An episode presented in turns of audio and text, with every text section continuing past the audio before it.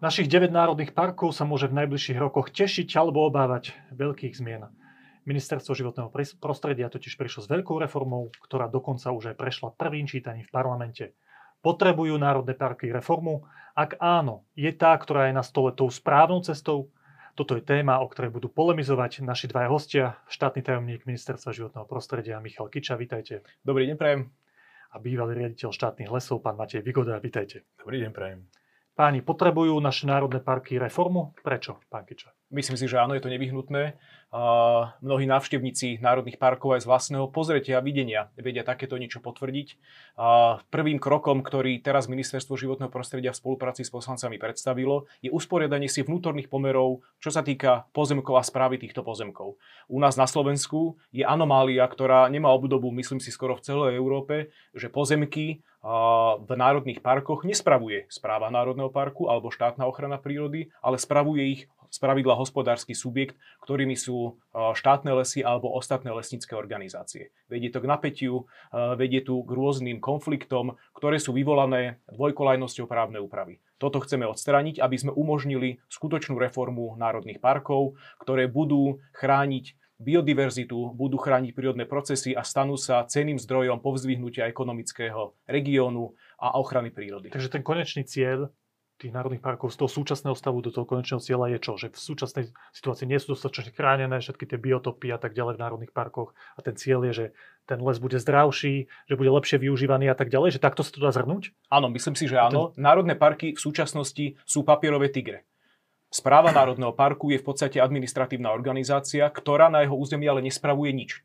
To je dôležité. Tomu rozumiem. To už, to už ale technická vec, ja sa teraz pýtam z toho celkového pohľadu, že keď ako návštevník Národného parku prídem teraz, aký problém vidím a aký výsledok budem vidieť po tej reforme. Určite by malo byť na území národných parkov o mnoho menej hospodárskych činností, ako je tomu teraz ak sa nejaká ťažba musí vykonávať, lebo to je na určitej miere e, zabezpečenia nevyhnutné a naďalej, bude sa vykonávať prírode blízkym spôsobom. To znamená, že návštevník e, Národného parku si to v podstate ani nevšimne.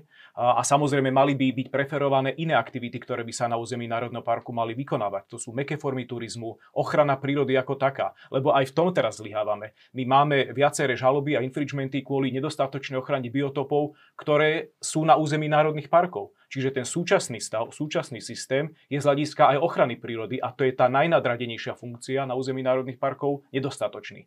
A spôsobuje si to štát na svojom vlastnom území prostredníctvom dvoch organizácií. Myslím si, že je najvyšší čas, aby si jasne povedal, čo chce na území národných parkov štát ako taký robiť. Pán Vigoda, vy máte veľmi veľké praktické skúsenosti s našimi národnými parkami, aj ste stále v lesoch Slovenskej republiky aktívni, aj boli ste riaditeľ štátnych lesov tak z vášho pohľadu, potrebujú národné parky reformu? Myslím si, že áno, pretože tam je zásadný problém ten, že jedno, do správy jedného územia hovorí množstvo organizácií. Prekrýva sa tam niekoľko programov starostlivosti, ktorí navzájom nie sú kompatibilné. Aký je praktický dôsledok tejto veci? No, naražajú na seba dve štátne organizácie, ktoré jedna na druhu vytvárajú prekážky, miestami už žaloby a vymáhajú od seba vlastne tie isté peniaze, ako keby sme z jedného vrecka prekladali peniaze do druhého vrecka. Čiže tento stav treba riešiť. Ja s tým absolútne súhlasím. Správa územia má byť jednotná. Dobre, ešte sa vás opýtam to isté, čo pána Kiču z pohľadu obyčajného návštevníka Národného parku, lebo to, čo teraz spomínate, je naozaj dôležitá technická vec, ktorá v konečnom dôsledku má nejaký praktický dosah na to, ako tie národné parky budú vyzerať, čo si všimnú aj ľudí, bežní ľudia. Teraz sa vás opýtam, že čo je podľa vás ten problém z hľadiska bežného človeka, keď vôjde do Národného parku a ako to, čo sa má spraviť, má byť vyrieš- má ten človek vidieť na konci dňa. Čo má byť ten výsledok, aký je súčasný stav a aký má byť výsledok? Sme nepružní. Čokoľvek tam robíme, sme nepružní. Či sa jedná ochranárske hľadisko alebo lesnícke hľadisko. Zákon o ochrane prírody a krajiny dnes už dáva možnosť štátnej ochrany prírody čokoľvek v tých národných parkoch, čiže nemyslím si, že teda sú len štatisti, to určite nie, lebo dnes je tá legislatíva nastavená tak, že oni sú tí, ktorí v tom národnom parku určite hrajú príjm. Ale samozrejme tým, že tá dualita tých zákonov je taká výrazná, zákon o lesoch a zákon o ochrane prírody a krajiny, tak tým, že bude ten správca jeden, je pravdepodobné, že teda tá správa územia bude fungovať efektívnejšie. Myslím si to. Že vy dvaja sa vlastne zhodnete na takej základnej veci, že správcom tých národných parkov má byť jeden subjekt, aby nevznikali tie konflikty. To je, to je tá pointa. Rozumiem tomu správne. takto je to v poriadku. Dobre. Súčasný stav, poďme už ku konkrétnostiam tej novely, ktorá prešla prvým čítaním v parlamente, bol poslanecký návrh, nebol to vládny návrh, ale poslanecký návrh. O celej tej veci sa doteraz diskutuje, už 4 mesiace tuším aj po celom Slovensku vedie ministerstvo diskusie aj s lesmi, aj s viacerými organizáciami, ktorých sa týka táto novela. Tak eh, sa chcem opýtať, aký je teda už z technického hľadiska ten súčasný stav. Pod národnými parkami, ktorých máme 9 na Slovensku, je viacero vlastníkov tej pôdy a viacero ľudí, ktorí, organizácií, ktoré to spravujú. A ako to konkrétne vyzerá? Ak sa nemýlim, tak nejakú veľkú časť toho celého majú štátna firma Lesy Slovenskej republiky. Tak to je, pán Kiča? Áno, je tomu tak. E, zjednodušene povedané, na území deviatich národných parkov máme e, pomerne e, rozdielne situácie. Niekde je ten pomer štátneho vlastníctva prevažujúci, ako je napríklad v Národnom parku Muranská planina, kde je výrazné zastúpenie štátneho vlastníctva. Myslím, že sa to blíži k 70%. A na iných národných parkoch máme to štátne zastúpenie minimálne. Napríklad v Pieninskom je to len 4%, ale ten je špecifický, to je ako najmenší, myslím, národný park. A čo sa týka tých organizácií, tak GRO v 7 národných parkoch hospodária na tých štátnych pozemkoch Lesy Slovenskej republiky ako štátny podnik, ktorý vykonáva správu lesného majetku štátu. Špecifické postavenie má, majú lesy Tatranského národného parku, tie sú na území Tatranského národného parku a tých spomínaných 4% Pieninského národného parku a úplne špecificky je lesopolnohospodársky majetok Ulič štátny podnik. To sú tri organizácie, ktoré sú v gestii ministerstva pôdohospodárstva a obhospodarujú štátne pozemky lesnícke na území národných parkov. Je pravda, že podstatnú časť a nezanedbateľnú predstavujú aj neštátni vlastníci na území národných parkov. To sú buď urbáre, mestské lesy, cirkevné lesy. Tie majú postavenie nezávislé a tento návrh zákona sa ich netýka. On upravuje prechod správy štátnych pozemkov, lesnických pozemkov z gestie ministerstva pôdohospodárstva pod štátnu ochranu prírody, respektíve jednotlivé správy národných parkov. Rozumiem tomu správne, že keď napríklad z tých pieninách je to štátne vlastníctvo tých pozemkov také nízko, tak nízko zastúpené, tie 4%, tak v tomto konkrétnom prípade to znamená, že po tej novele prejde vlastne tá pôda pod ministerstvo životného prostredia, pod štátnu ochranu prírody, áno, pod iba tie 4%. Po, áno, pod správu Národného parku. Nie samozrejme, my je neakceptovateľné, nevieme si ani len predstaviť, že by sme nejakým uh, zásahom vstupovali do súkromného vlastníctva, to v žiadnom prípade nie, ale šíria sa o tom dezinformácie. Niekomu možno ten súčasný stav vyhovuje, ale o tom sa možno porozprávame neskôr. Uh, toto sa skutočne týka uh, iba štátneho vlastníctva. Prečo je to aj na druhej strane dôležité? Veľmi sa volá a dlhodobo je to opakovaná snaha viacerých vlád dokončiť či zonácie národných parkov. Zonácia národného parku je v podstate ako taký územný plán, eh, čo kde sa môže a nemôže robiť, kde je bezzásahové územie, kde je napríklad prípustné nejaké prírode blízke obhospodarovanie lesov a podobne aj tento, táto dichotómia, tento rozdielny stav, kedy sa na jednom území nevedia skutočne častokrát dohodnúť predstavitelia ochrany prírody a predstavitelia obhospodarovania lesov, a to hovoríme o štátnych zástupcoch, tak vedie k tomu, že my nevieme v podstate dokončiť tie zonácie, respektíve je to príliš zložité. Naopak, v tomto, ak by takýto návrh zákona prešiel, štát bude vedieť vstupovať do zonácií s vysporiadanými vnútornými pomermi a bude vedieť splniť základný prísľub, ktorý by mal byť prítomný v ochrane prírody. Všade tam, kde je to možné, preniesť obmedzenia vyplývajúce z ochrany prírody na to štátne vlastníctvo. Ak chce mať štať bez zásah, v poriadku, bude ho realizovať na svojom vlastnom pozemku. Doteraz e, subjekty, hospodárske subjekty, aj e, predstav teda hospodárske subjekty, ktoré obhospodarujú štátne vlastníctvo, boli voči tomuto skeptické. Ja tomu rozumiem, pretože mali iné úlohy. Štát ukladal určité úlohy správe Národného parku, chrániť biodiverzitu, presadzovať iný prístup, nadradenú ochranu prírody a obhospodarovateľia lesov mali stále, oni rešpektovali samozrejme ochranu prírody, ale stále majú jednu motiváciu a to je dosiahnuť zisk. A. Pretože také postavenie štátneho podniku. Presne napríklad. tak. Presne na toto sa chcem opýtať vás, lebo však s tým máte úplne praktické skúsenosti. Keď lesy Slovenskej republiky vlastnia väčšinu tých pozemkov, je v ich správe tie pozemky pod národnými no. parkami, čo presne tam robíte?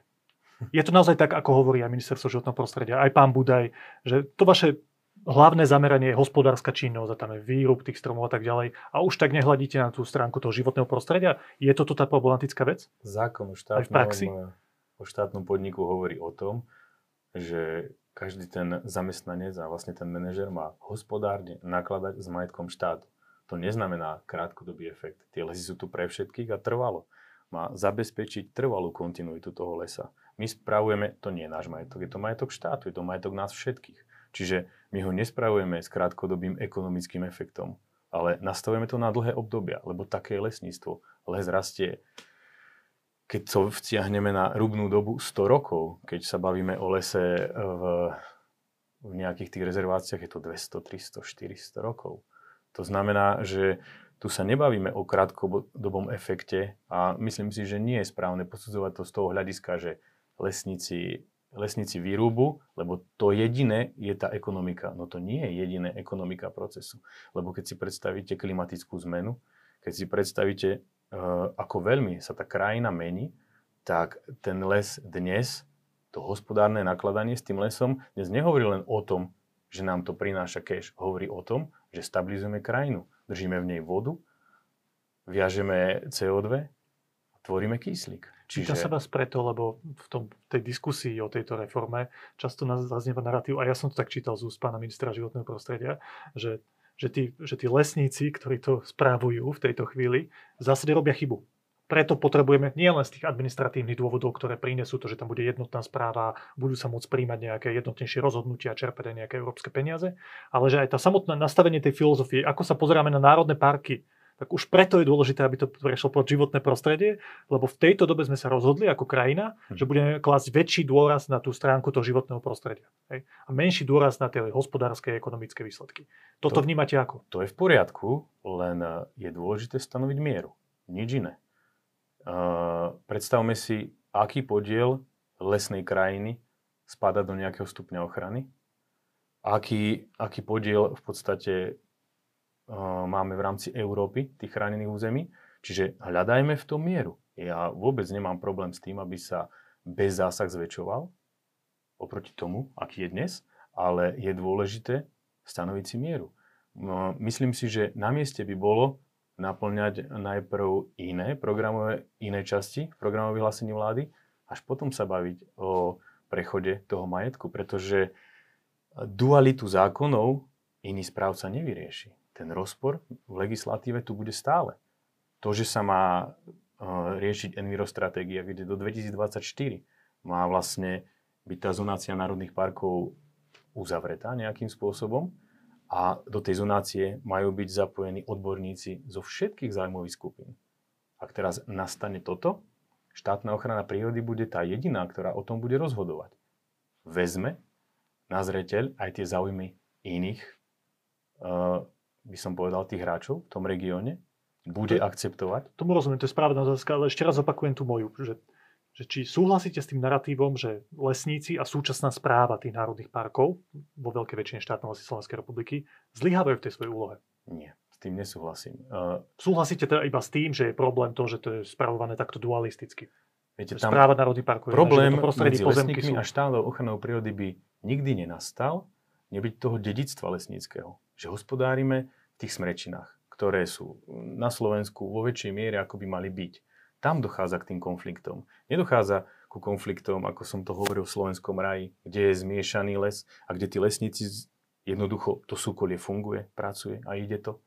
Ale tam, kde sú, či sú to nízke Tatry, vysoké Tatry, alebo niektoré časti Muránskej planiny, kde sa hospodári v tých čistých smrečinách, tam je, tam je tá uh, vypuklosť tých zákonov, tak ako idú proti sebe, obrovská a tam je to do očí bijúce. Ten, e, ten turista to tam vidí, že jednoducho sa odlesňujú veľké plochy, ale to nie je to, čo si ten lesník vybral. Naplňa tú literu zákona. Nie je mu to milé. Veľmi rád by sa pozeral na zelený les.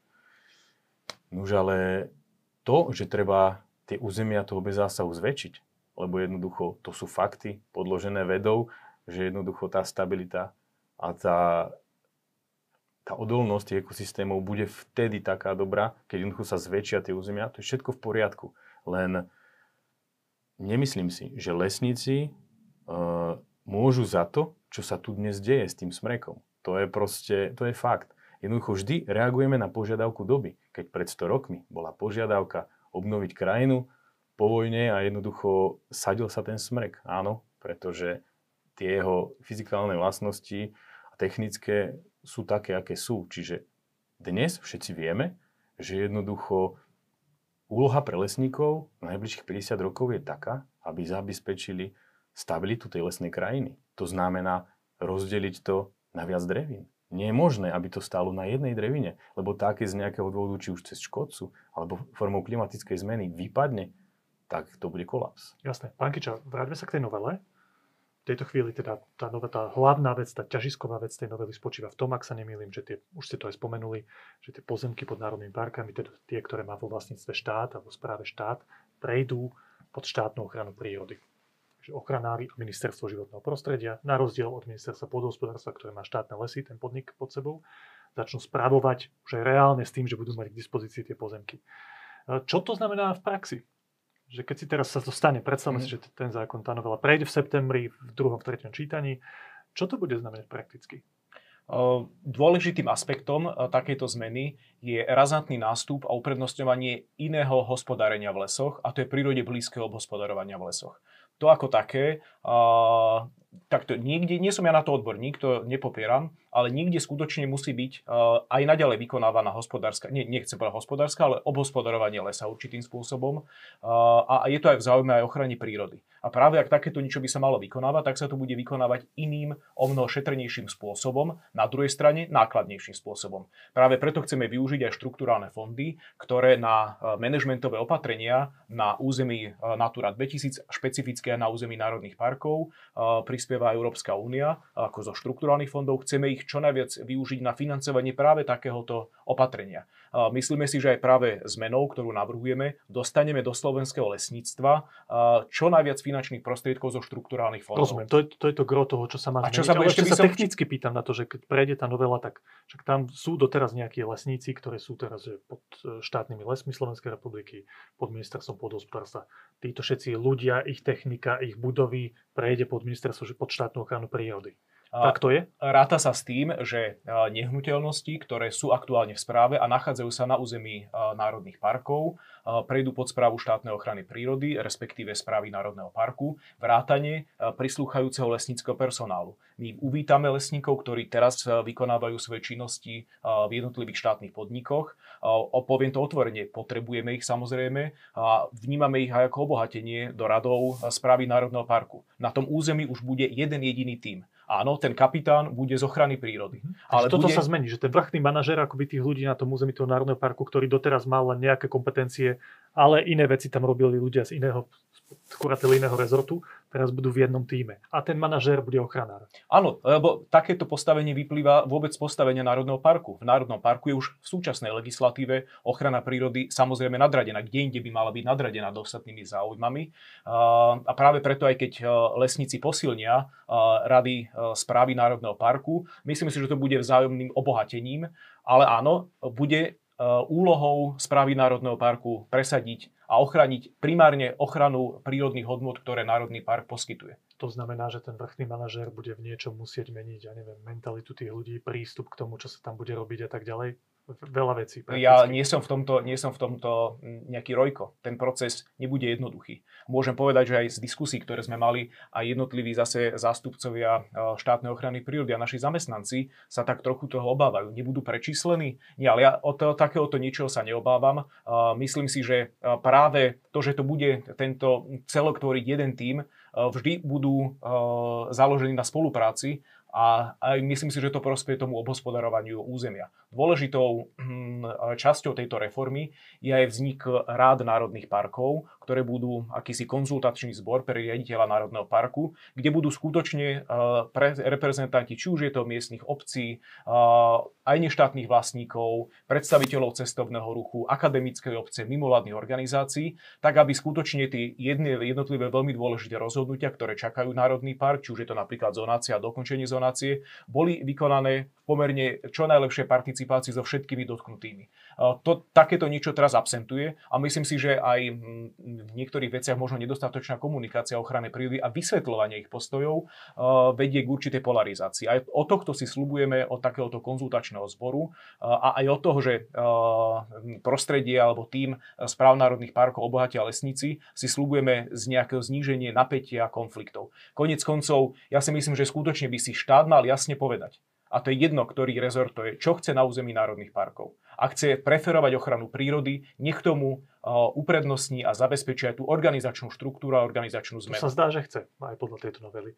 Pán Vigoda, povedzte, aký máte, a máte vôbec nejaký problém s tým, že zrazu aj vás, lesníkov, takto ministerstvo životného prostredia pod ich manažérom, ktorého prioritou bude samozrejme iná vec ako tá, ktorá vám vyplýva zo zákona, prioritou bude ochrana toho, toho daného národného parku. Aký s tým máte problém? Máte nejaký? Ja vôbec žiadny, lebo ja som to už povedal viackrát, že lesník tu nie je preto, aby, aby ťažil a vlastne sadil. Toto, my nie sme poľnohospodári. My máme úplne inú úlohu a ja si viem úplne bez problémov predstaviť tú spoluprácu. Ja tam však vidím mnoho technických problémov, keď sa bavíme o nich. To sú aké? Otázka je, pýtali ste sa, čo nastane, keď toto nastane? Nastane chaos. Nastane chaos preto, lebo zákon nič nešpecifikuje. Tá úprava je napísaná tak, že teda nehovorí nič konkrétne. Ministerstva sa dohodnú, kde budú definované všetky tie ďalšie veci. Lenže toto by malo byť zadefinované o mnoho skôr, ako nastane ten deadline. Ten dátum, to vylodenie, keď to tak mám povedať. Toto všetko by malo byť jasné, zrejme a zadefinované. Kto to bude riešiť, ako to bude riešiť, ako sa budú meniť tie ďalšie legislatívne normy, ktoré, ktorých sa to dotkne. A tých nie je málo. Je ich množstvo. A rovnako sa to dotkne aj tých neštátnych. To nie je, že sa ich to nedotkne. Pretože tam sú nastavené, tam sú nastavené také úlohy, kde áno, ideme v intenciách zákona o ochrane prírody a krajiny, kde 50% územia bez zásah. Čo v takých národných parkoch, kde je štátneho vlastníctva málo. 4% Napríklad, áno. Ale tam to sa týka, štátny podnik spravuje aj podiely v urbároch. Neznámych vlastníkov. Bude to v Národnom parku, prejde to na štátnu ochranu prírody. To znamená, že e, nescelí sa územie, ale sa rozdrobí štátne vlastníctvo. Ale to sú také tie technikálie, ktoré treba vyriešiť skôr, než toto nastane. A je ich mnoho. A nie sú jednoduché, pretože prechádzajú prierezovo ministerstvami. Nie len našimi dvoma. Takže toto bude, toto bude veľká výzva. Čo sa týka samotného fungovania lesníkov a ochranárov, tam ja nevidím nejaký zásadný problém. Ide nám o les. Jedným aj druhým. Ak dokážeme zafinancovať to fungovanie Národného parku z iných zdrojov, ako je, ako je predaj dreva. Ja vám garantujem, že moji kolegovia veľmi radi budú chodiť po ulici v zelenej uniforme a nebude na nich ukazované, to je ten zlodej, to je ten, čo rúbe ten les. Oni veľmi radi budú označovaní za tých, ktorí chránia. Ale musíme si povedať, ako to dokážeme ekonomicky zvládnuť.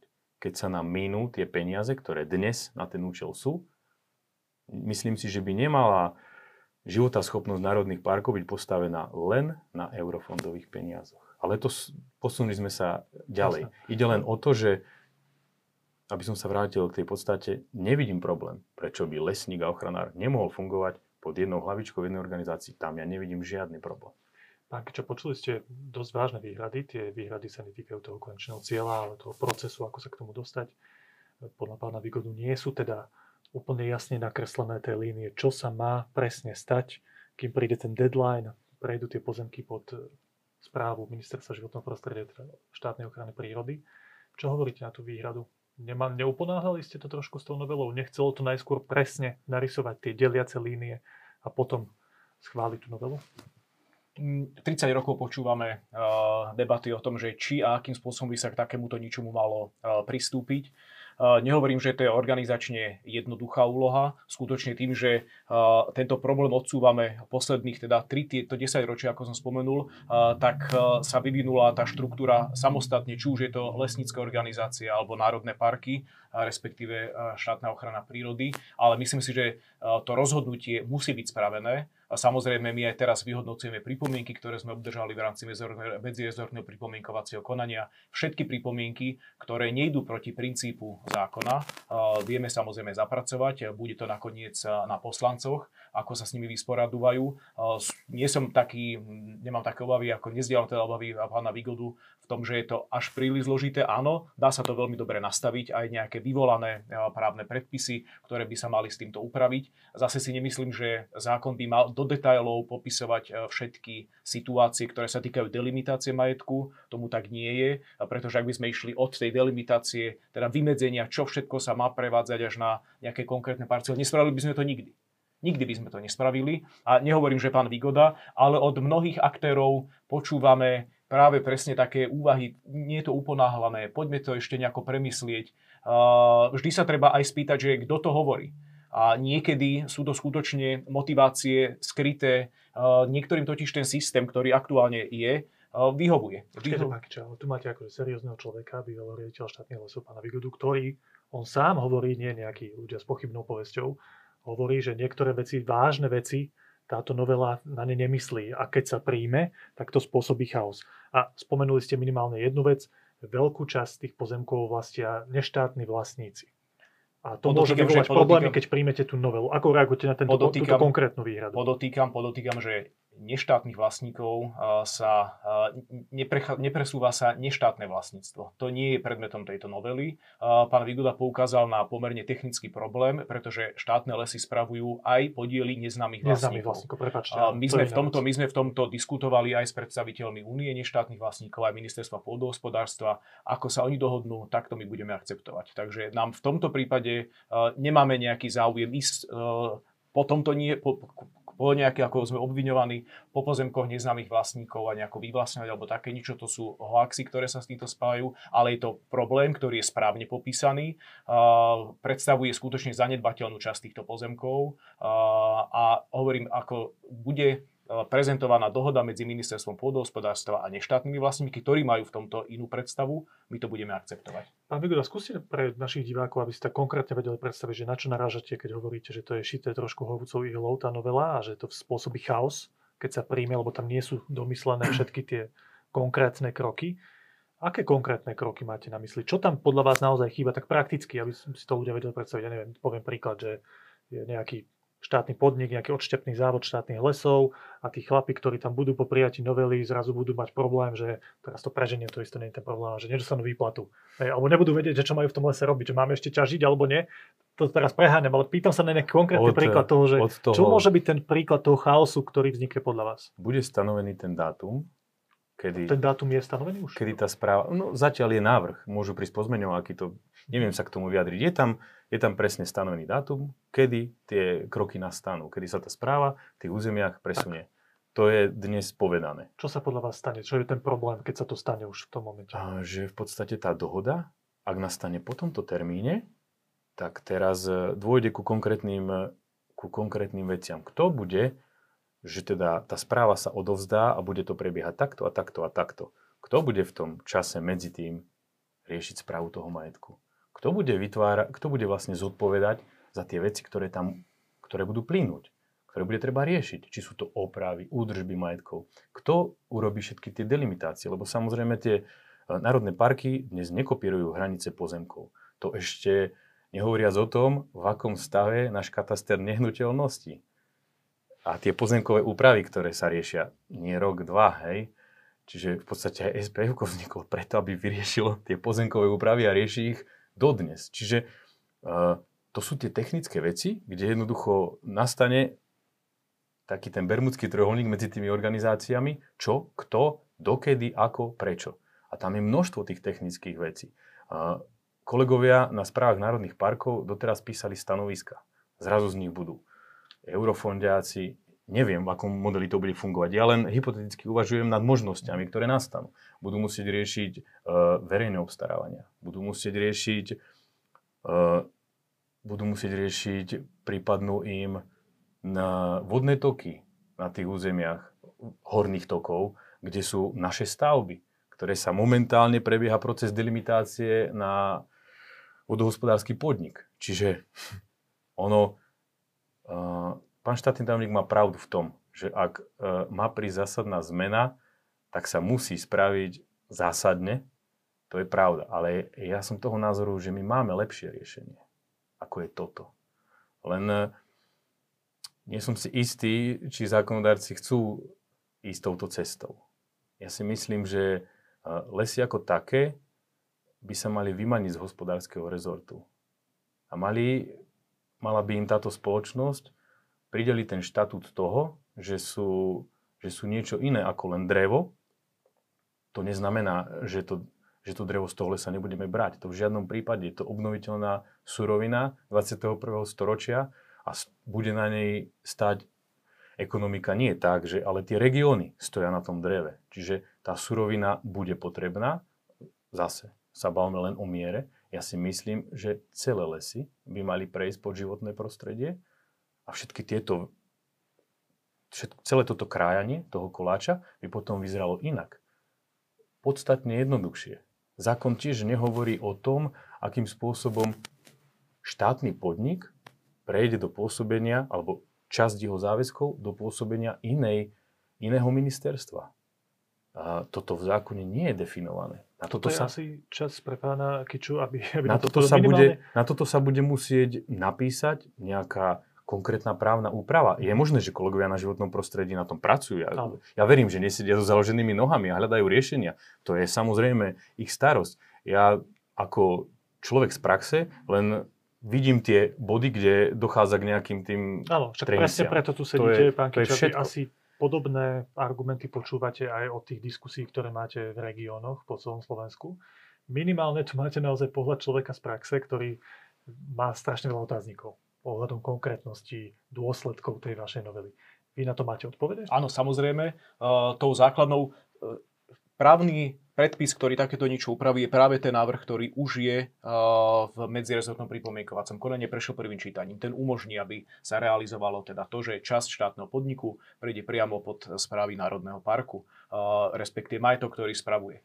Ono to možno vyzerá, alebo tak na, pohľad to vyzerá nejako dramaticky, ale je to len delimitácia majetku a zamestnaneckých vzťahov, ktoré teraz vykonáva jeden subjekt na iný subjekt, štátny subjekt podrobnosti úpravy delimitačná dohoda medzi dvoma ministerstvami Uh, ku ktorej dojde potom, ako sa príjme tá? Nie, nie, nie. nie. Áno, ku ktorej, ku ktorej, áno, ku ktorej príde neskôr. My máme na to rok ešte. Na celé vlastne takéto túto technický dojazd, ktorý sa tohto týka, máme ešte rok. Samozrejme, nevyhnutné zmeny, ktoré vieme teraz ešte akceptovať, vieme zapracovať v rámci vyhodnocovania medzirezortného pripomienkovacieho konania. To je úplne bežný postup. Myslím si, že to uh, bez akýkoľvek problémov zvládneme. Nebude to jednoduché, bude to pomerne náročné, ale zvládnuť sa to dá, nepochybne.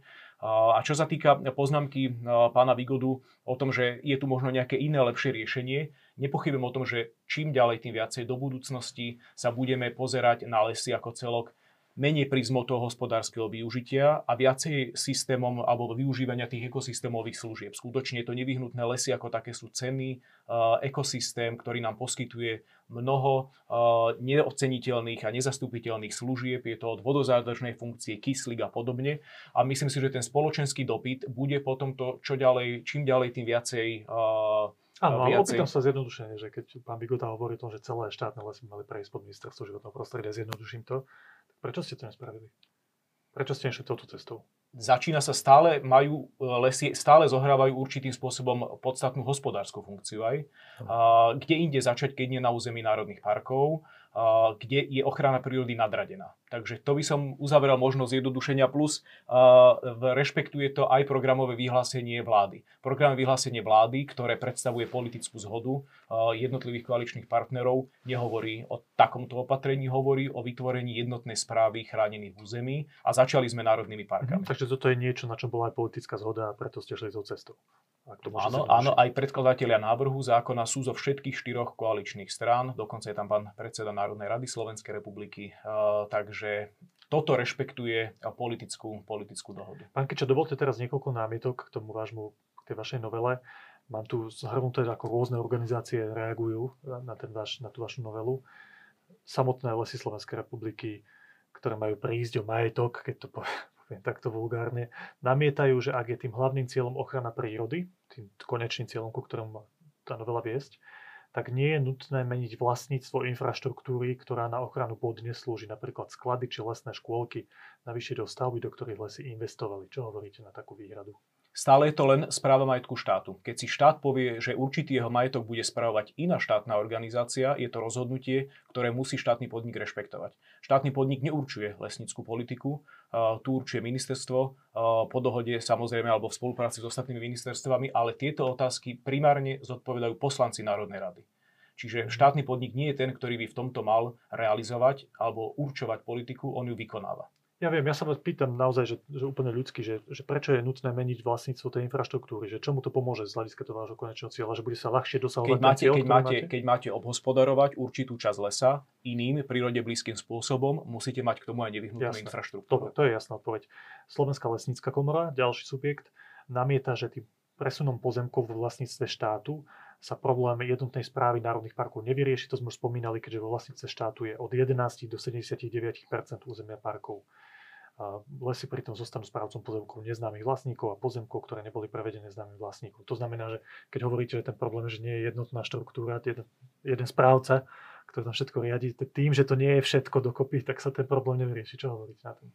Nesúhlasím s takýmto postojom, pretože štát si má usporiadať aspoň svoje vlastné vnútorné pomery. Nemusíme robiť vôbec nič ten, ako, ak máme pocit, že teraz vyzerajú národné parky tak, ako by sme chceli, že teraz vyzerajú lesy v národných parkoch ideálne, povedzme si, že nemusíme robiť vôbec nič. Ale myslím si, že takto ani spoločenská objednávka a spoločenský dopyt neznie. Asi nie. Občania od nás očakávajú zmenu paradigmy a toto je prvý krok. Nehovorím, že sa tým vyriešia všetky problémy, ale myslím si, že aj ten prístup, ktorý ste pomenovali, je, že najskôr vlastne vyriešme 100% všetkých problémy, majme na všetko 100% odpovede a až potom niečo robme. Lenže to je spôsob, ako nespraviť vôbec nič. Dobre, dovolte ešte dve, dve námietky. Polovnícka komora Slovenska namieta, že novela nejako neupravuje prevod poľnohospodárskych pozemkov, ktoré tak podľa nej zostanú vo vzduchoprázdne. Čo vy na to? Mm, čo sa týka pozemkov, ktoré spravuje uh, Slovenský pozemkový fond a sú polnohospodárskymi pozemkami, uh, pre nás je inšpiráciou, alebo mohla by slúžiť ako inšpirácia napríklad Maďarské národné parky, ktoré vedia výborne sklbiť polnohospodárskú aktivitu a ochranu prírody. Teraz je to predmetom negociácií, či do tohto zahrnúť aj polnohospodárskú pôdu v správe Slovenského pozemkového fondu. Ak by tomu tak bolo... Zatiaľ to tak nie je. Zatiaľ tomu tak nie. Ak by tomu tak bolo, určite je na mieste výrazne motivovať polnohospodárov, ktorí teraz by vykonávali polnohospodárskú činnosť na území národných parkov, aby ju vykonávali prírode blízkym spôsobom, finančne ich motivovať, prípadne im odpustiť nájomné, pretože samozrejme s tým sú zvýšené náklady. V mnohých oblastiach na území národných parkov je vyslovene žiaduce aby sa pokračovalo a vykonávala sa polnohospodárska činnosť, pretože Národný park a tie prírodné hodnoty v ňom nie sú len o nejakom bezzásahu. To je jedna zložka. Ale biodiverzita, ako nám ukazuje príklad Slovenského raja, kde je lúka, ktorá je obhospodarovaná ručným kosením a má najväčšiu biodiverzitu na ten sledovaný štvorec na svete. A práve na toto by sme chceli pozvať aj slovenských polnohospodárov a výrazne ich do toho motivovať. Prebiehajú diskusie aj so Slovenskou polnohospodárskou a potravinárskou komorou. Primárne chceme počuť ich názor, ich stanovisko a samozrejme následne na to potom v spolupráci s poslancami realizovať.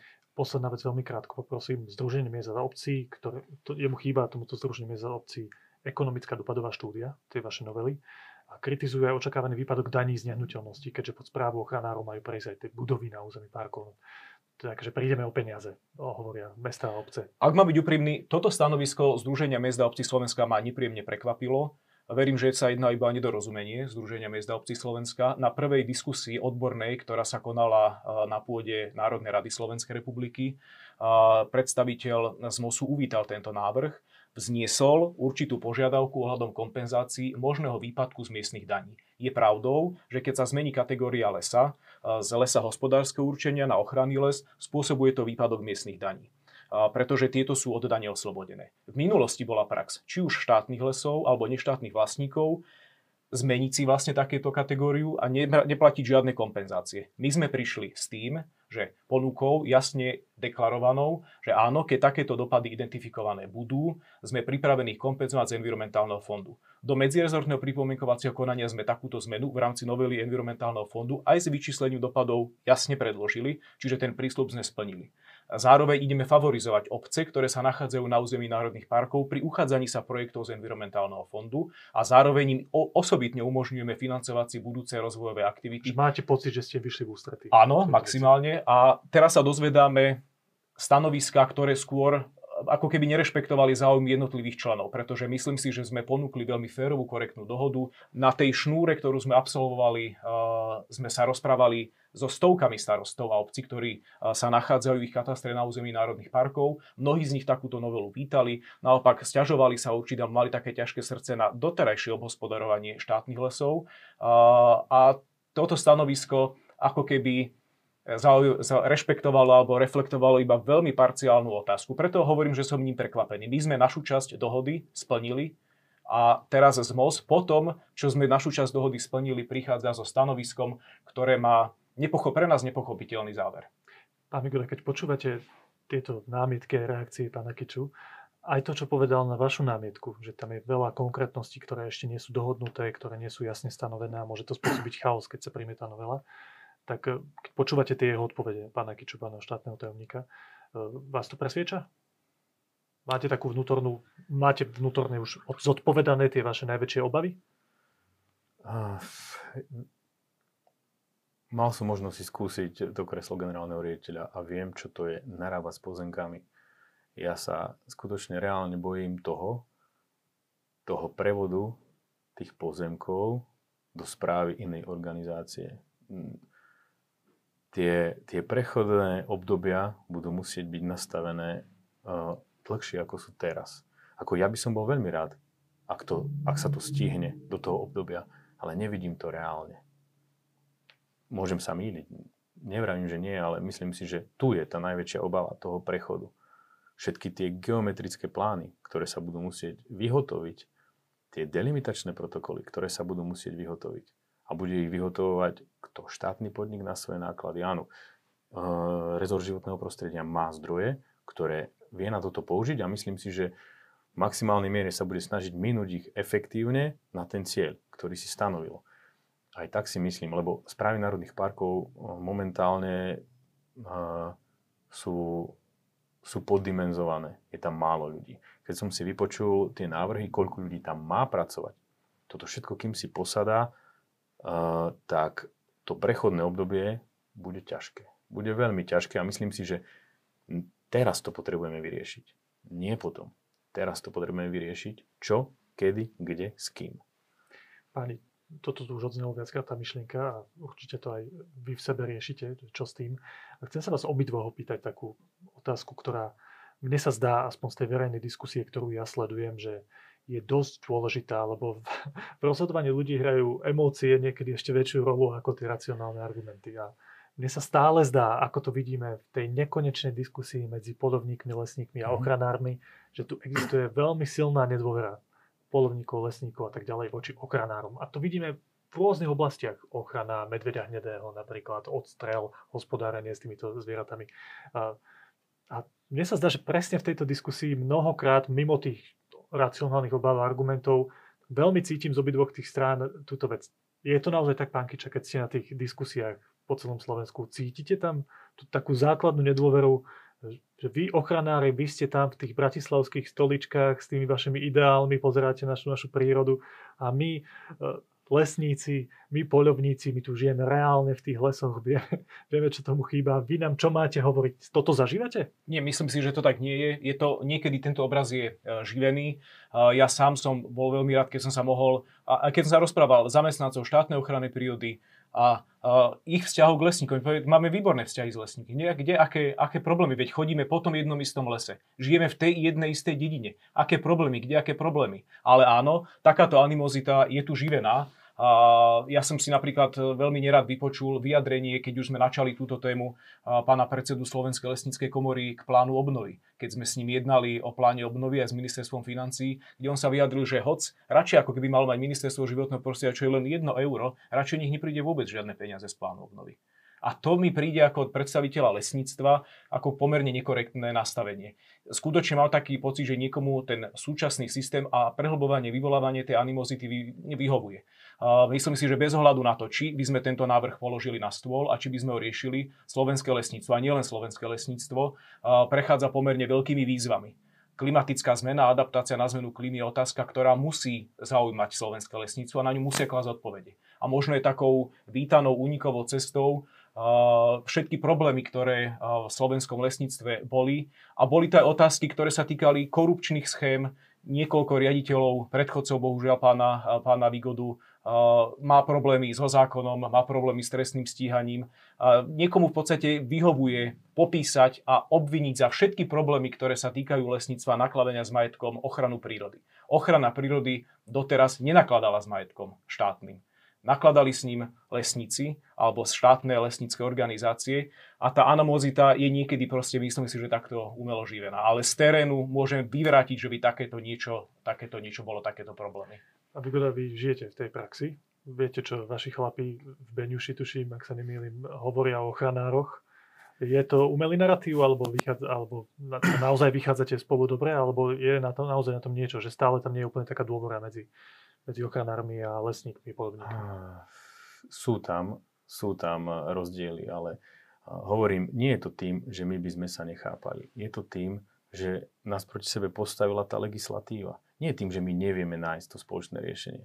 Aj preto si myslím, že, lebo bola, bol tu zámer ešte od, od ministra Mičovského. Poďme zjednotiť tú legislatívu a lesník s ochranárom, veď v podstate prvý ochranár bol lesník vždy to hrdo hovoríme, že tie prvé národné prírodné rezervácie a tie pralesové zvyšky zachraňovali lesníci.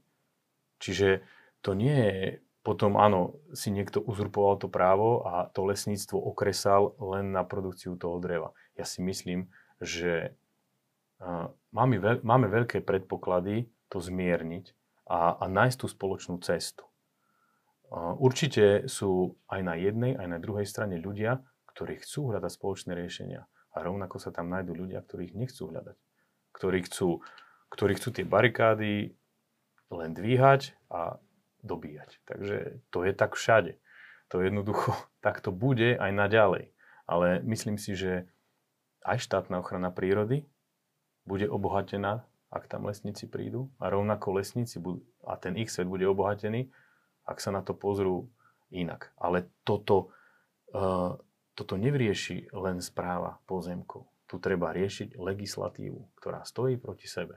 A, kto na, a či to e, len správa pozemkov v tom Národnom parku nevyrieši. Musíme, vravím, hľadať prienik v tej legislatíve. To je to, čo bije verejnosti do očí. A to sú tie trecie plochy, kde ochranári s lesníkmi akože idú proti sebe, ale neidú. Jednoducho, ak naplňa jeden zákon, tak ho de facto porušuje druhý a opačne. Toto je problém. Toto je veľký problém, ktorý musíme riešiť. A to podľa vás nevyrieši táto samotná novela, o ktorej sa Samotná rozpráva. nie. Dobre. Pán Kiča, to je asi na záver našej diskusie taká dosť, dosť dôležitá otázka. Aký to má podľa vás teraz vývoj, aký to naberie vývoj, celá táto vaša novela, to ste spomínali už pred našou diskusiou, je vlastne len súčasť nejakej veľkej reformy, ktorá sa má týkať našich lesov a našich, špecificky našich národných parkov. Čo teraz očakávate v tom septembri, prejde tento, táto novela zákona po tom pripomienkovom konaní. Druhým a tretím čítaním bez problémov a čo to bude vyzerať v tých najbližších, ako to bude vyzerať tých som, som realista, určite to nebude bez problémov, už teraz vidíme určitú mobilizáciu aj prostredníctvom šírenia dezinformácií. Že bude odporcov, veľká aj politická diskusia. Odporcov, odporcov, ale ja som veľmi rád aj za pomerne masívnu podporu podporovateľov takéhoto návrhu. Skutočne je vec, ešte teraz ideme riešiť určité teda technické otázky. Možno ako aj pán Vigoda spomínal, že sa obáva teda tej technickej stránky. Ja vždy rád pripomeniem, že Československo sa rozdielilo za 3 mesiace a tu ideme deliť alebo odčlenovať čas štátneho podniku a zvládlo sa aj delovať Československa po tej technickej stránke. Rád by som ale povedal ešte jednu vec. Ja rád to zopakujem aj na fórach, ktoré sme absolvovali na diskusiách v národných parkoch. Vždy som videl príkladnú prácu lesníkov a keď som ju videl, rád som ju pochválil a rád som ju ocenil. Aj na území národných parkov, aj mimo neho. Skutočne lesníci a lesnícky stav v mnohom plnil zadanie, ktoré im štát povedal. A štát od nich očakával. Očakával od nich plnenie hospodárskeho záujmu. Na území národných parkov je ochrana prírody nadradená a tu chceme tento konflikt kde inde začať, ak nie na území národných parkov. Tu chceme tento konflikt odstrániť a, a preto aj ja podporujem aj to, čo povedal pán Vigoda a je to skutočne aj tým našim silným želaním vytvoriť z ochranárov a lesníkov práve na území národných parkov jeden tím jeden tým, ktorý bude realizovať ochranu prírody a navzájom sa potrebujú a doplňajú. V tomto je to stanovisko úplne jednoznačné a vždy ho oceňujem. Moja otázka je, a to povedal presne pán Vigoda, že či v naplneniu tohto vášho cieľa, znešeného a dobrého bez pochyby, stačí táto novela? je prvým krokom. Nehovorím, že tým vyriešime všetky nejaké napätia medzi ochranou prírody a lesným hospodárením. Tie tu budú vždy pretože teda obhospodarovanie lesa je na mnohých častiach čisto hospodárskou záležitosťou a nie je to nesprávne. Nie je to nesprávne zase. My nie sme nejakí extrémisti v tom, že všade by sme chceli spraviť, to je nezmysel, nejaký bezzásah. Ale drevo je obnoviteľná surovina, musí sa ťažiť. Samozrejme, vždy je priestor na odstraňovanie nejakých napätí v legislatíve, ale myslím si, že musíme začať práve na území národných parkov. Dobre, keď ste hovorili, že ten prvý krok je táto novela, aké sú tie ďalšie? Čo sa týka samotných reformy národných parkov, vytvárame dostatočné časové obdobie, aby sme čiastočne utlmili ťažbu, ktorá sa na území národných parkov vykonávala a prostredníctvom dlhého obdobia, keď ho vieme teraz financovať aj zo štruktúrálnych fondov, niekde tie dokončiť zonácie, to je pre nás proste kľúčové a v rámci... To ešte ďalšia vec mimo tejto novely. Hej? Áno, mimo tejto novely. Zonácie. Toto nesúvisí s zonáciami, vytvárajú sa predpoklady pre dokončenie zonácií, po ktorých volajú všetci. Nenájde sa jeden jediný subjekt, ktorý by nechcel zonáciu, ale štát nevedel dokončiť. A práve aj z týchto vnútorných dôvodov, ktoré som popísal. To je, to, tá zonácia tiež znamená vlastne ujasnenie, zjednotenie pravidel. jasné, jasné, predvydateľné. Aké bude percento ponechané na prirodzený vývoj, aké bude percento, kde sa bude vykonávať nejaké prírode blízko hospodarovanie lesa, kde sa bude podporovať a vykonávať pastva. Nemôže byť v rámci Národného parku aj nejaká komercia, najmä teda tak, aby to nezasahovalo na ochra- do ochrany prírody. To všetko má poskytnúť zonácia. Zonácia má zabezpečiť aj spravodlivé vysporiadanie sa s neštátnymi vlastníkmi, kompenzácie, nájmy, tam e, kompenzovať vlastne obmedzenia vyplývajúce z ochrany prírody. Na to všetko by mala poskytnúť túto odpoveď a veríme, že vo výsledku budú národné parky na Slovensku takými národnými parkami, ako ich poznáme z Nemecka, ako ich poznáme zo západnej Európy, kde skutočne sú, alebo aj z Maďarska. Stačí sa len pozrieť, porovnať si slovenský kras aj za hranice je ten prístup je úplne diametrálne odlišný. Aj to, čo spôsobuje ten Národný park pre ten región, a to je povzvihnutie, poskytovanie služieb v cestovnom ruchu, meký turizmus. Pretože ak by sme, my teraz môžeme povedať, že niečo nechceme, ale nikto neponúka inú alternatívu. Nie je tu iná alternatíva, ktorá by pokračovala len v tej lesníckej obospodarovateľskej činnosti, exploatácii tých prírodných surovín. Neverím, že to je reálna alternatíva. Na to tu bol dostatočne dlhý priestor a nie je to tá lákavá ponuka, ktorá by zadržiavala a udržiavala ľudí v týchto regiónoch, ktoré majú často, častokrát by som povedal, zložitú sociálnu situáciu. Preto sme z plánu obnovy podporovali Muránskú planinu a Poloniny špecificky finančnými dotáciami na takúto transformáciu. Myslím si ale, že teda toto je ten krok, ktorý dokáže posunúť ochranu prírody a prejsť takouto reformou národných parkov. A čo sa týka toho vzťahu k lesníkom, samozrejme my aj teraz pripravujeme novelu zákona o ochrane prírody a krajiny inú, ktorá sa netýka práve len prechodu správy, kde sa dajú určité, nechcem povedať, že konflikty, ale my máme pomerne zložitú situáciu tým, že Ministerstvo životného prostredia a ochrana prírody zodpovedá za naplňanie požiadaviek, ktoré na nás kladie a dobrovoľne sme sa k nim zaviazali Európska únia a na druhej strane mnohom vlastne musí obmedzovať hospodárske subjekty a hospodárske rezorty, pretože niekde by sa ťažba nemala vykonávať alebo by sa mala vykonávať iným spôsobom, čo sa stretáva s nevôľou na druhej strane, tak to vždy vyvolá prirodzené napätia. My si vieme predstaviť samozrejme nejaké e, zlepšenie nastavenia, e, nechcem povedať komunikácie, ale riešenia nejakých e, konfliktov na území konkrétnych z hľadiska ochrany prírody a lesníckého obospodarovania, ak hovoríme napríklad o ťažbe. Vieme si to predstaviť, ale samozrejme my musíme na ochranu prírody tam, kde je nevyhnutná, musíme klásť dôraz.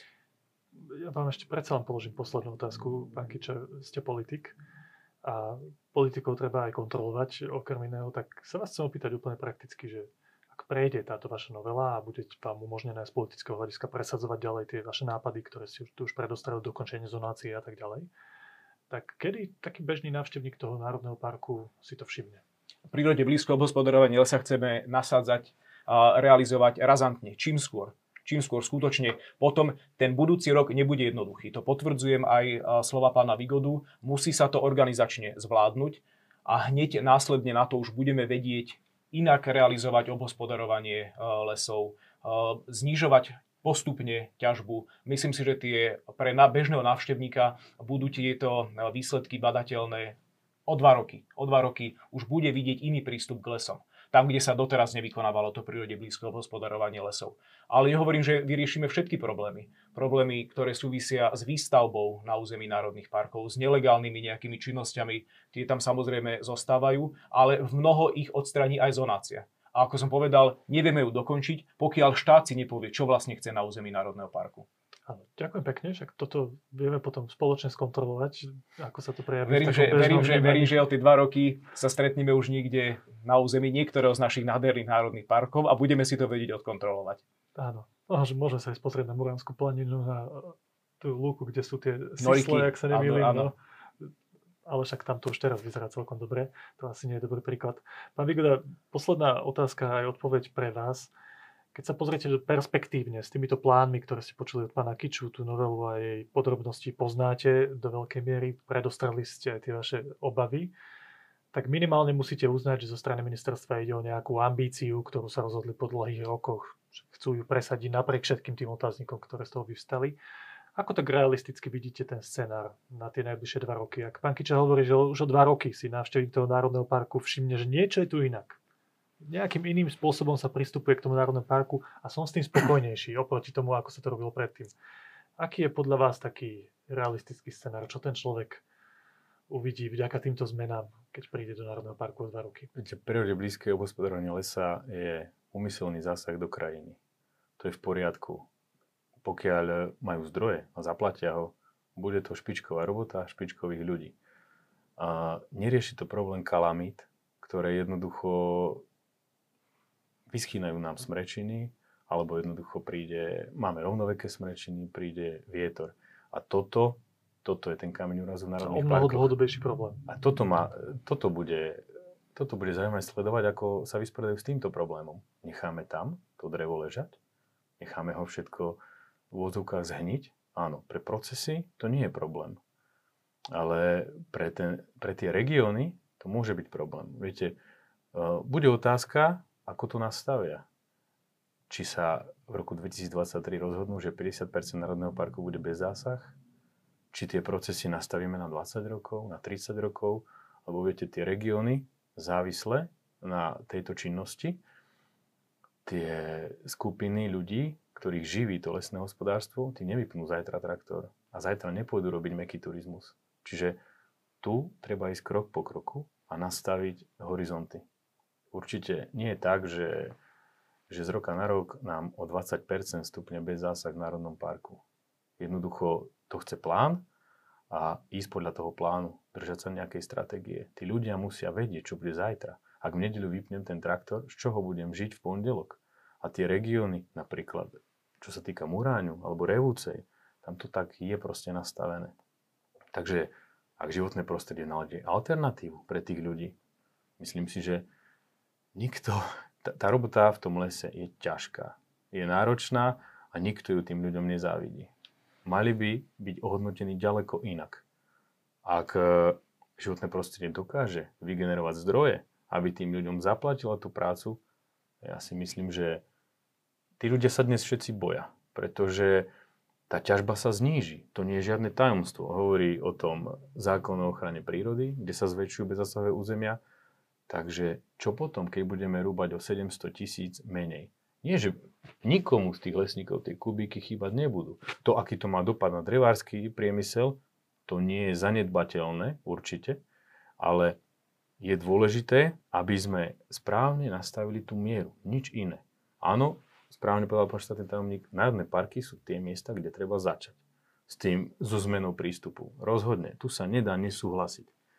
Ale nesmie to ísť, to kývadlo, z jedného extrému do druhého. Ak tu bola ťažba, tak sa teraz vychýli do toho bez zásahu totálneho, lebo bude veľmi dôležité, ako sa tá nová stavba bude stavať.